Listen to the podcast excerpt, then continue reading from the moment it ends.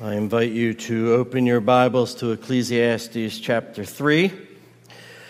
We'll be picking up in verse 16, reading through to verse 22.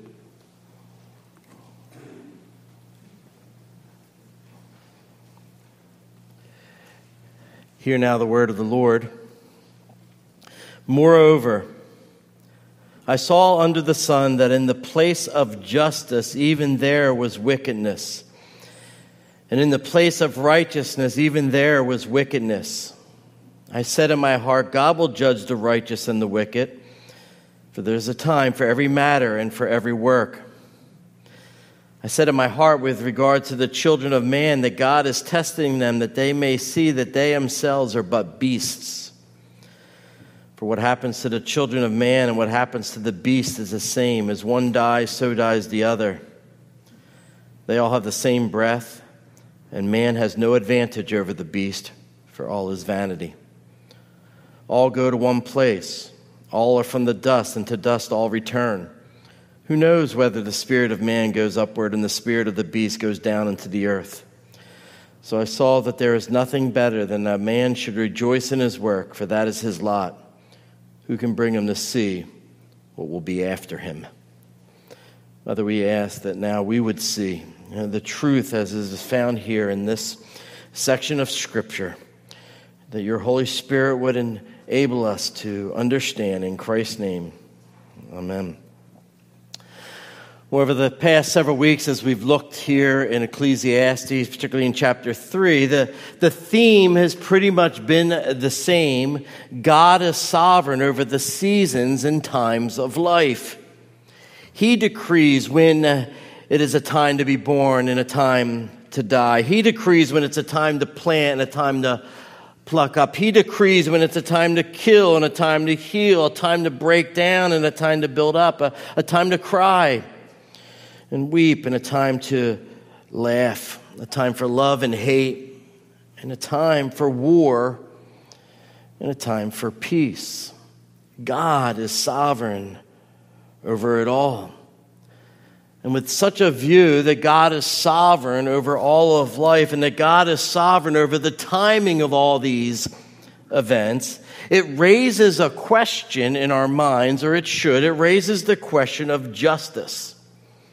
Or better yet, it raises the question about all the injustices that we see in the world. Put bluntly, if God is sovereign, why do the wicked get away with murder, so to speak? Why are the court systems a far cry from a place where justice is actually served? Why do criminals go free and we see the innocent serve time? I don't know if you're familiar with the book called The Night by Elie Wiesel. Well, in that book, he describes the most traumatic memory of his life, a scene from the year of 1945 when he and his family were sent to the concentration camp by the German military machine. This is what he wrote. As the sea of people drifts by, I see for the last time a mother and her little daughter, ghostly, silent, and introverted. I see them walk away, hand in hand, closely entwined. I will continue seeing them in my mind's eye as long as I live, how they disappear. The mother was his mother, the daughter was his little sister. They were disappearing from view and forever lost to him in the uh, internment camps at Auschwitz. And he too had experienced a firsthand God's inaction in the face of injustice. Where was God, his apparent indifference to human suffering. He says, The eternal Lord of the universe, the all powerful, was silent. He expressed the feelings of countless defenseless victims who pleaded for a hand to intervene and deliver in the day of evil. Many, many people that suffered like that, and they had no means of escape. And for many of them, and for years, no help ever came. See, it's stories like that, and many more could be given that cause us to question, cause us to ask if we're actually honest. Uh, uh, where was God? Where was He? How can He be sovereign over each and every event and yet stand innocently aside while a mother and a daughter disappear into the night, never to be seen again? victims in the hands of evil, victims of injustice. See, Solomon understood this. He, he felt the weight of it. He writes in verse 16, Moreover, I saw under the sun that in the place of justice, even there was wickedness. And in the place of righteousness, even there was wickedness. Life again now, just so we know, because we got to keep track. It, it's under the sun. That's how it's being viewed. And we've learned that under the sun means the living life, this futile, meaningless life, uh, apart from God, with no regard for God, no gratitude to God, it, it, denying the very existence of God. And this time we see that under the sun is what we find is this unbridled injustice. And even worse than that is that the court system itself is corrupt. The very place where you would hope to find justice and receive justice. And now all that is found there is unfairness. And even worse than that, there's nothing to be done about it. These people are defenseless victims with no means of escape.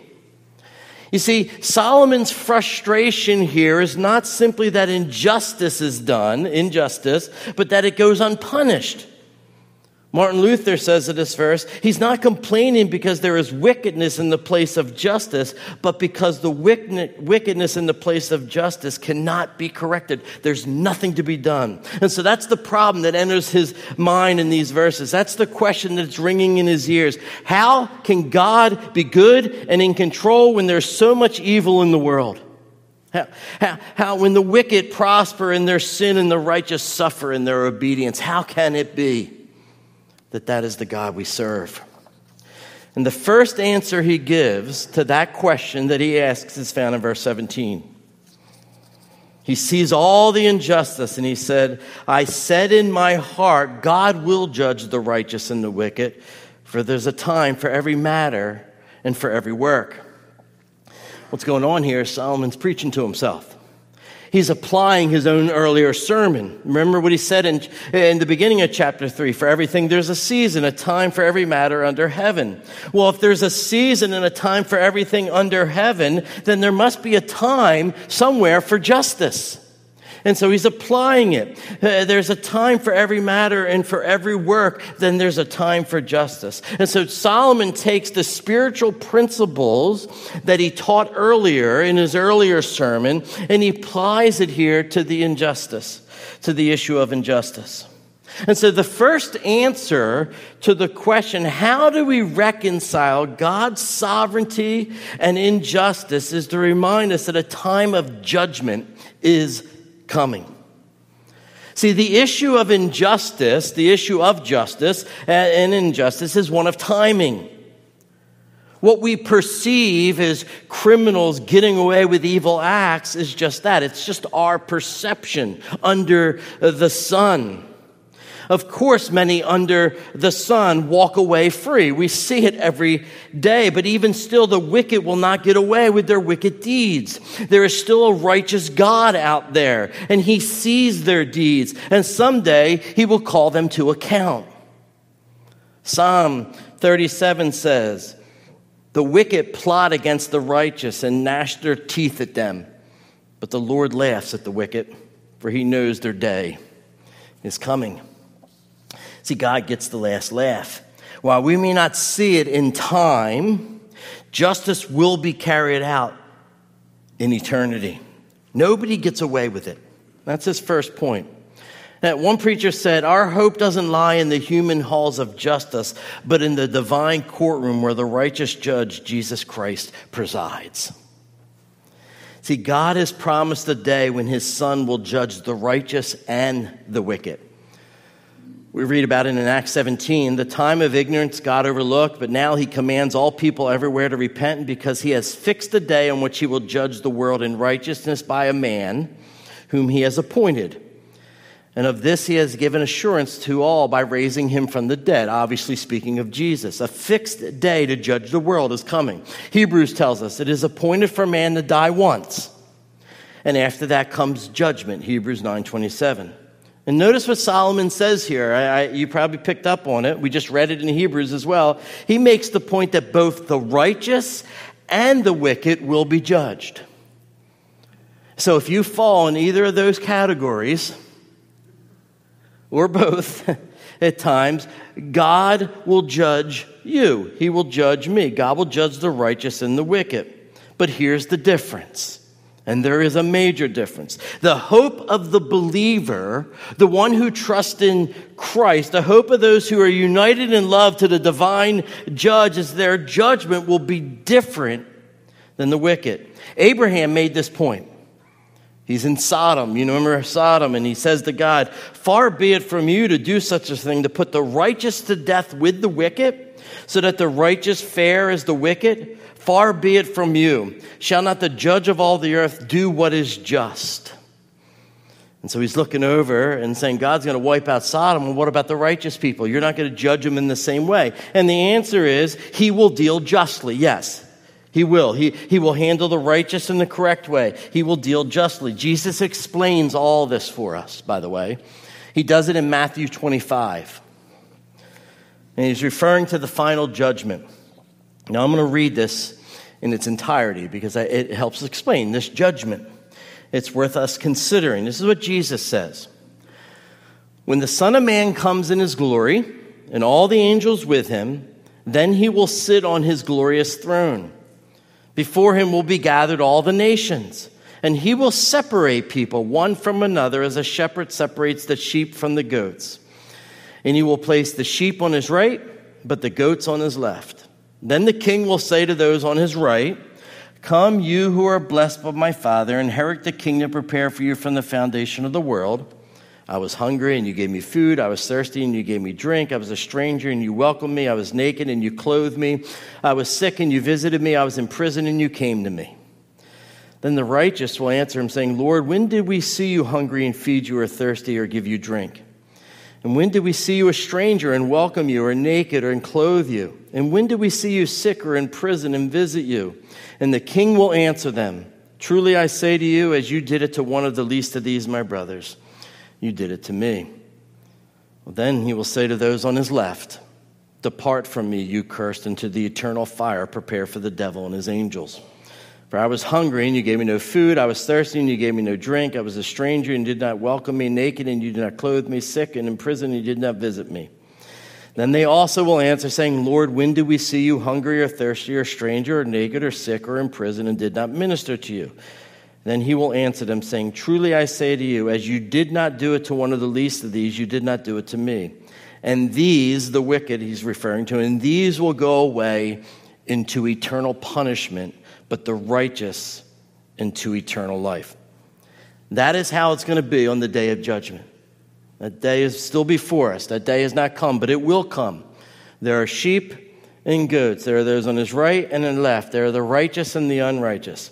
And the hope of every believer on that day is that God has shown us mercy and grace by pouring out the punishment we deserve upon Jesus, his son. And because Christ died on the believer's behalf, declaring us righteous, and because we've been clothed in the righteousness of Christ, so his justice will prevail. God punished his son in place of us.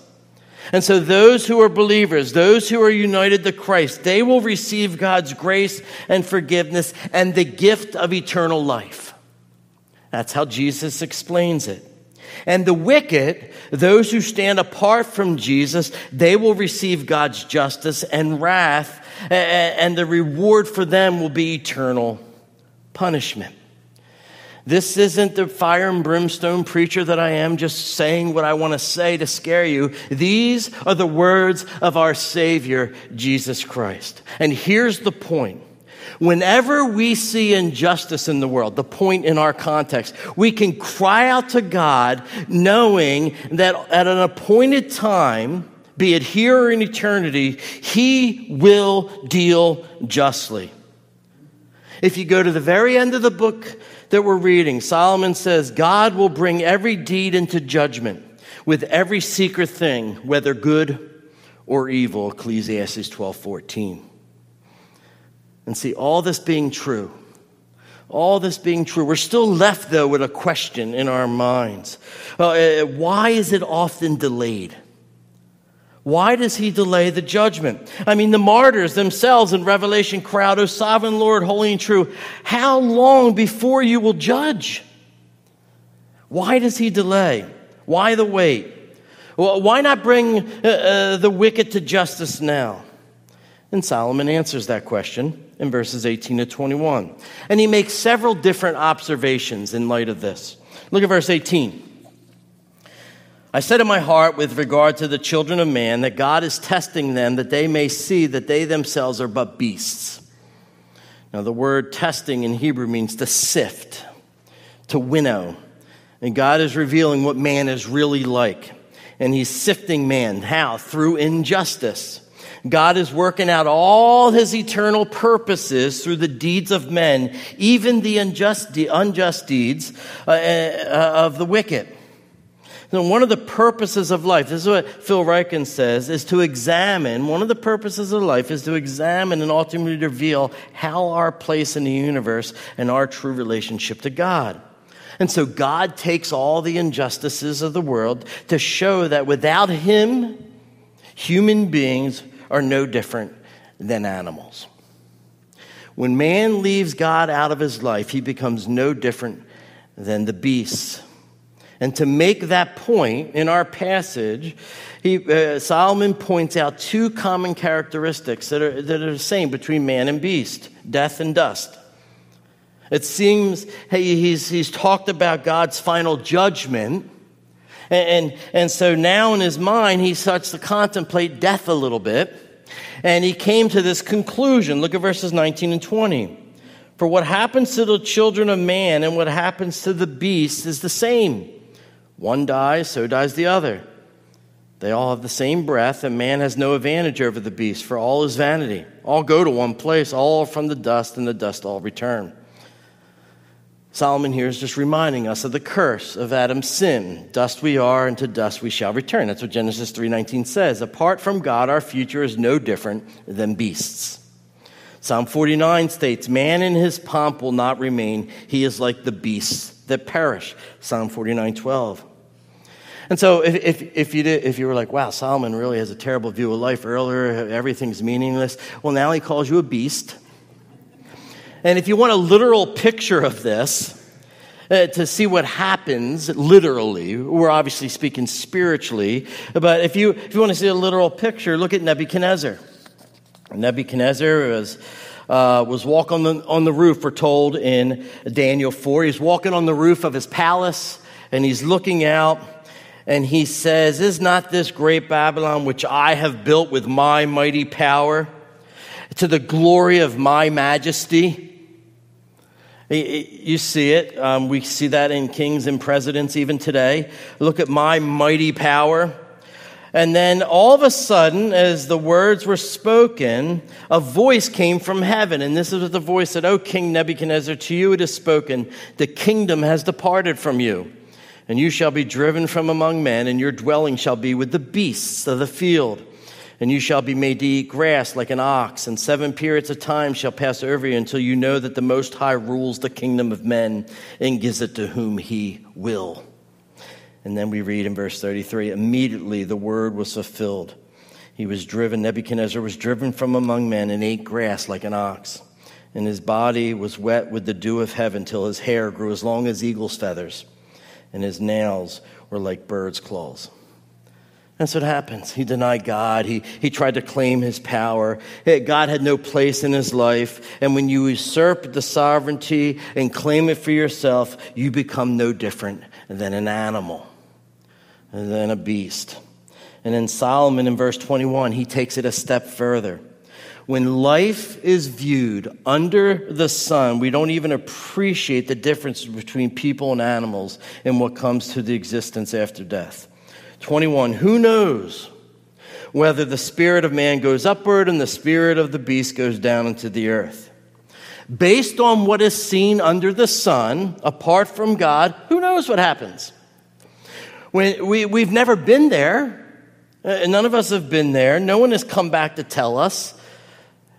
Either did those people that wrote those books and uh, that you find in Amazon, they've been to heaven hanging out with Jesus. That didn't happen. It's all in their mind. Um, and, and so who knows what happened? A person who lives as if there is no God can come to no better conclusion that we're just like the beast. There's nothing different. And given the context, if we're just like animals, justice and injustice becomes pointless categories. Animals have no concept of right or wrong. No one sees a dog kill another animal and stops them and says it's time for court. We don't do it. And we laugh because it seems ridiculous. And so, by allowing injustice to continue, God is testing people to show that apart from Him, you are just like that dog. You are a beast. And we see this played out in our society and seen in both directions. On the one hand, you have a group that proudly proclaim that man and beast are no different. And they say that there should be no differences. On the other hand, like we're like animals and we have no conscience when it comes to killing. Think of the shooting this past weekend in Buffalo and the wars that are going on and countless other shootings. Or, think of what I mentioned earlier when I quoted uh, the man that was in Auschwitz, Hitler's Holocaust. Or, or the modern day Holocaust, the proud killing of innocent babies. All of these are, are more and more and more of them, they're out there, are beastly behaviors. I would argue that some of the ones I mentioned are, are, are demonic as well. But the point here is if there is no God, who cares? I mean, really, who cares? You may say, well, that just seems like the right thing to do. I don't care if that's what you think, if there's no God. It, I mean, if a baby or a Jewish person during the Holocaust, a victim in Ukraine or a victim on the street of Buffalo, if they're no different than a dog, who cares? Why treat them any differently? Nothing has value. Everything becomes meaningless. Or to put it another way, apart from God, there is no one to actually tell us what the universal ground rules are, what is right and what is wrong. There's no absolute moral values. And so everything goes. We're left with the survival of the fittest. Whoever yells the most or gets the most votes, that's what's moral all of a sudden. That's what Solomon's telling us. Man, in their rejection of God, rejecting that they are bearers of the image of God, live like beasts. They're simply surviving. And when one writer, uh, he considers that, this is what he says what a waste. What eternal dereliction. What sad blasphemy. What unspeakable folly to reject the eternal love of the Father God and to deny the high calling of man to be the bearer of the image of God.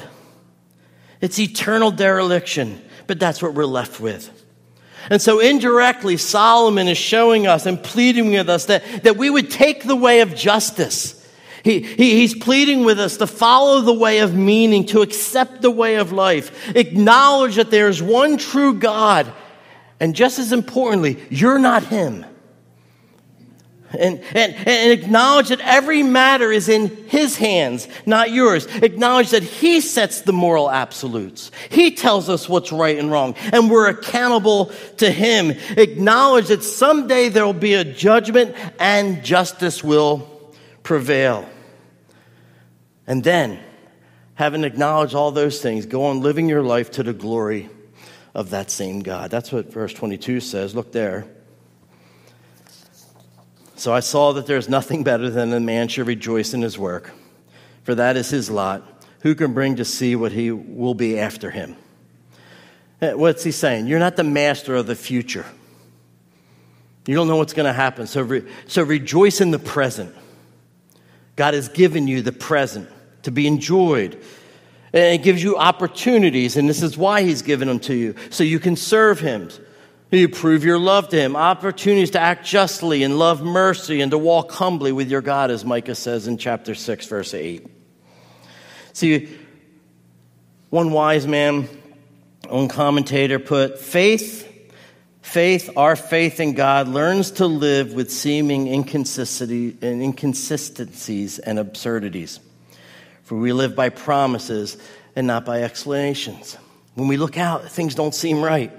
We, we read our Bible in the morning and then we go out and live our lives and, and, and they don't come together. We can't explain life, he says, but we must experience life, either enduring it or enjoying it. Solomon calls us to accept life, enjoy it a day at a time, and be satisfied. Not satisfied with ourselves, but satisfied with what God gives to us in this life. You're not going to explain it all. And in light of that, we're just to live for Him and trusting it all to Him.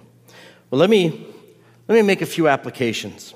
First, uh, we must be willing to apply sermons. Why do I say that? How's that tie in? Well, it's not enough to be hearers of the word. We must be doers. You, you must learn to reason when it comes to things that you're unsure of from the scriptures. And, and Solomon did that. Solomon earlier said there's a time for every matter under heaven. And from that, he reasoned there must be a time for justice. I don't see it, but it has to be true. He was reasoning from what he knew to be true and allowing that to interpret life around him. Uh, he wasn't allowing what he saw happening to interpret life. Uh, when he looked around, he would say, There's never justice. But when he looked to Scripture, he knew justice would come. Uh, and so when he looked to the Word, he knew better.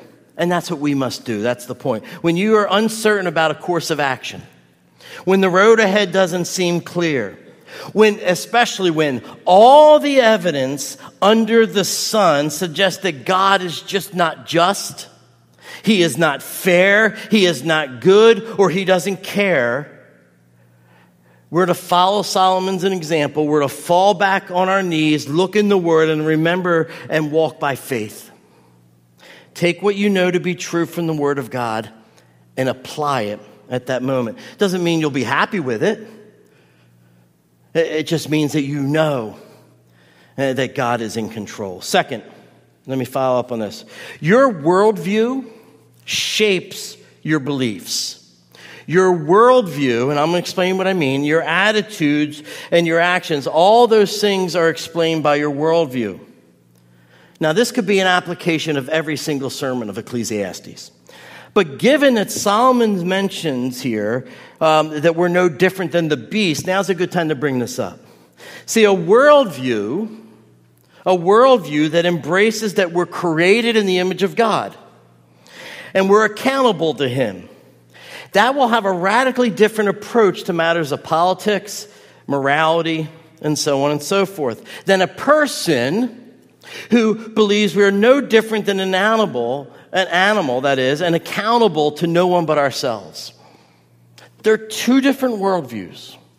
They're two different worldviews. This is why we have issues like abortion and racism.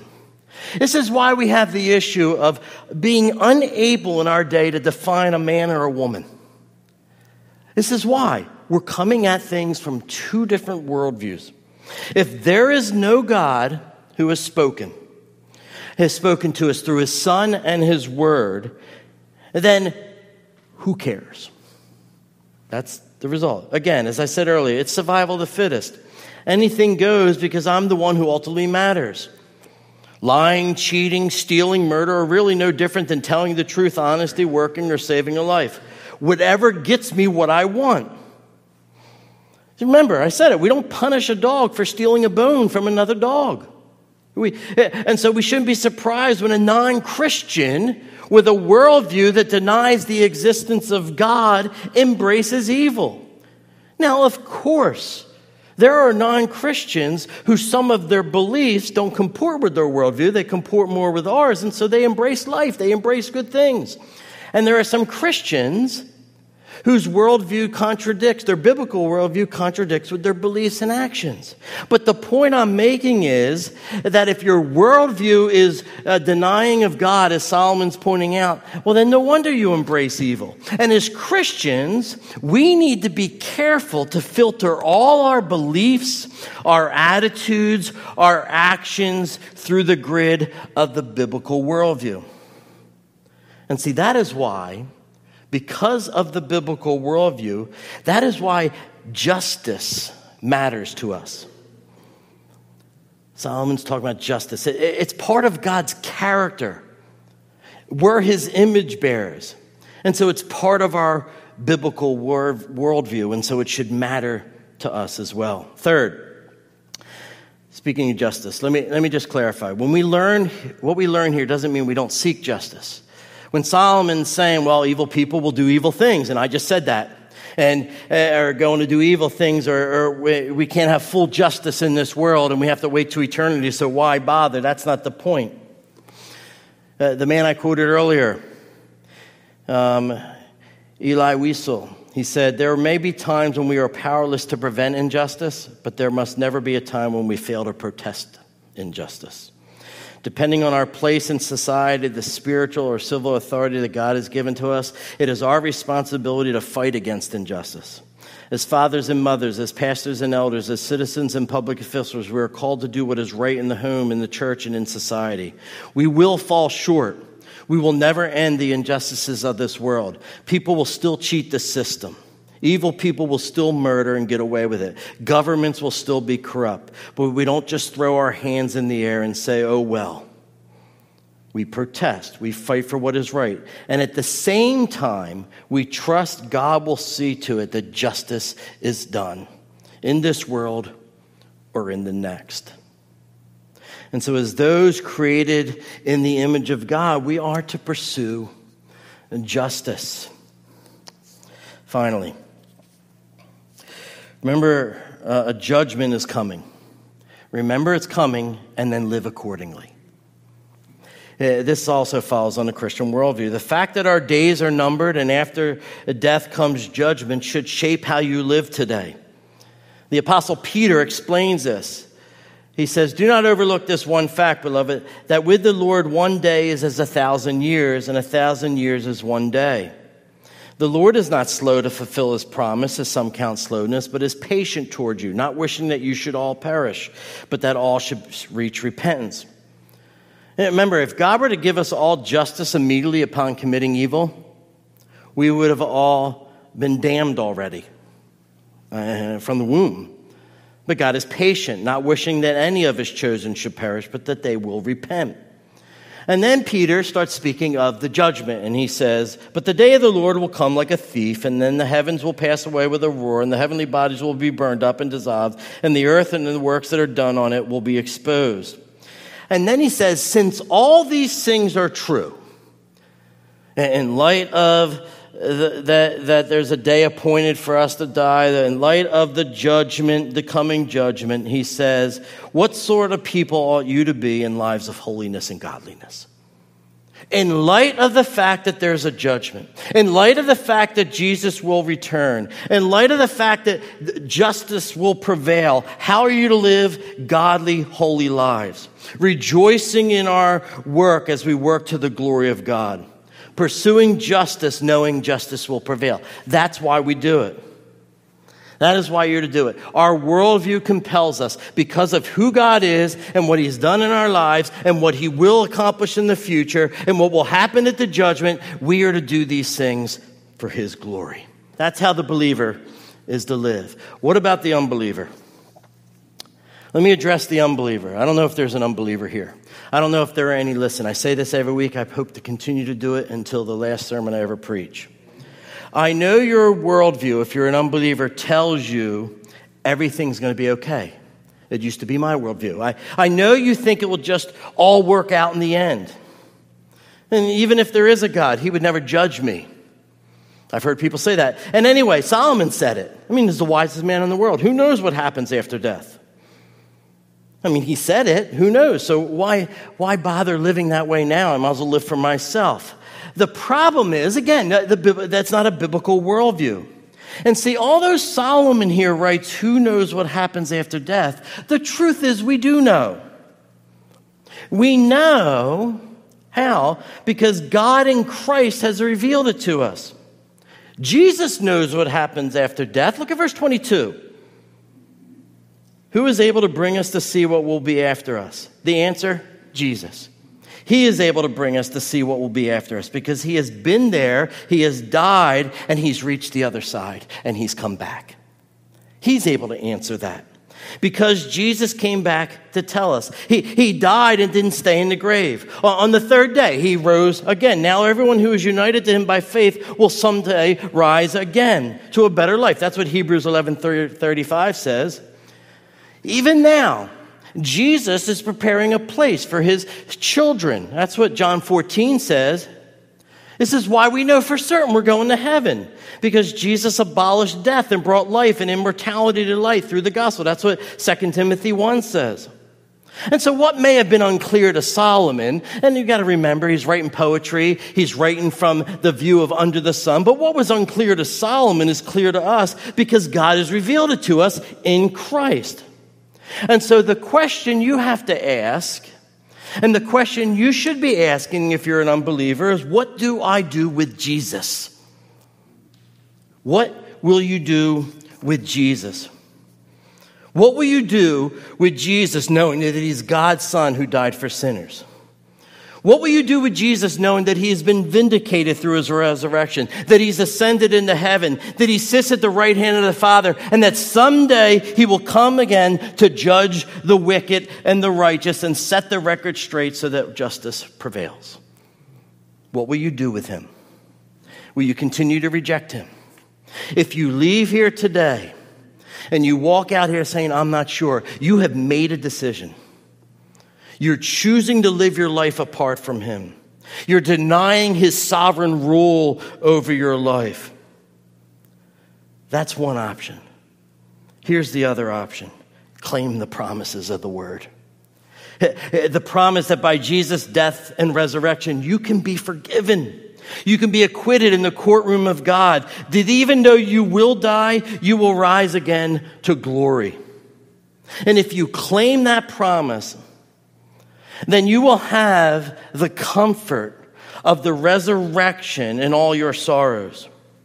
You'll have the comfort of the resurrection, the promise of the word, and all your confusion as you look out into the world and you say, This is a mess. Our government is a mess. The wars are a mess. Abortion is an evil mess. And all that confusion, you'll at least have the comfort to know that your God reigns and he will bring justice. And you'll have the faith and hope to persevere in the face of injustice. If you claim the promise of the gospel as your own, you can spend your time rejoicing in the work of God that He's given you to do until the appointed time when He returns.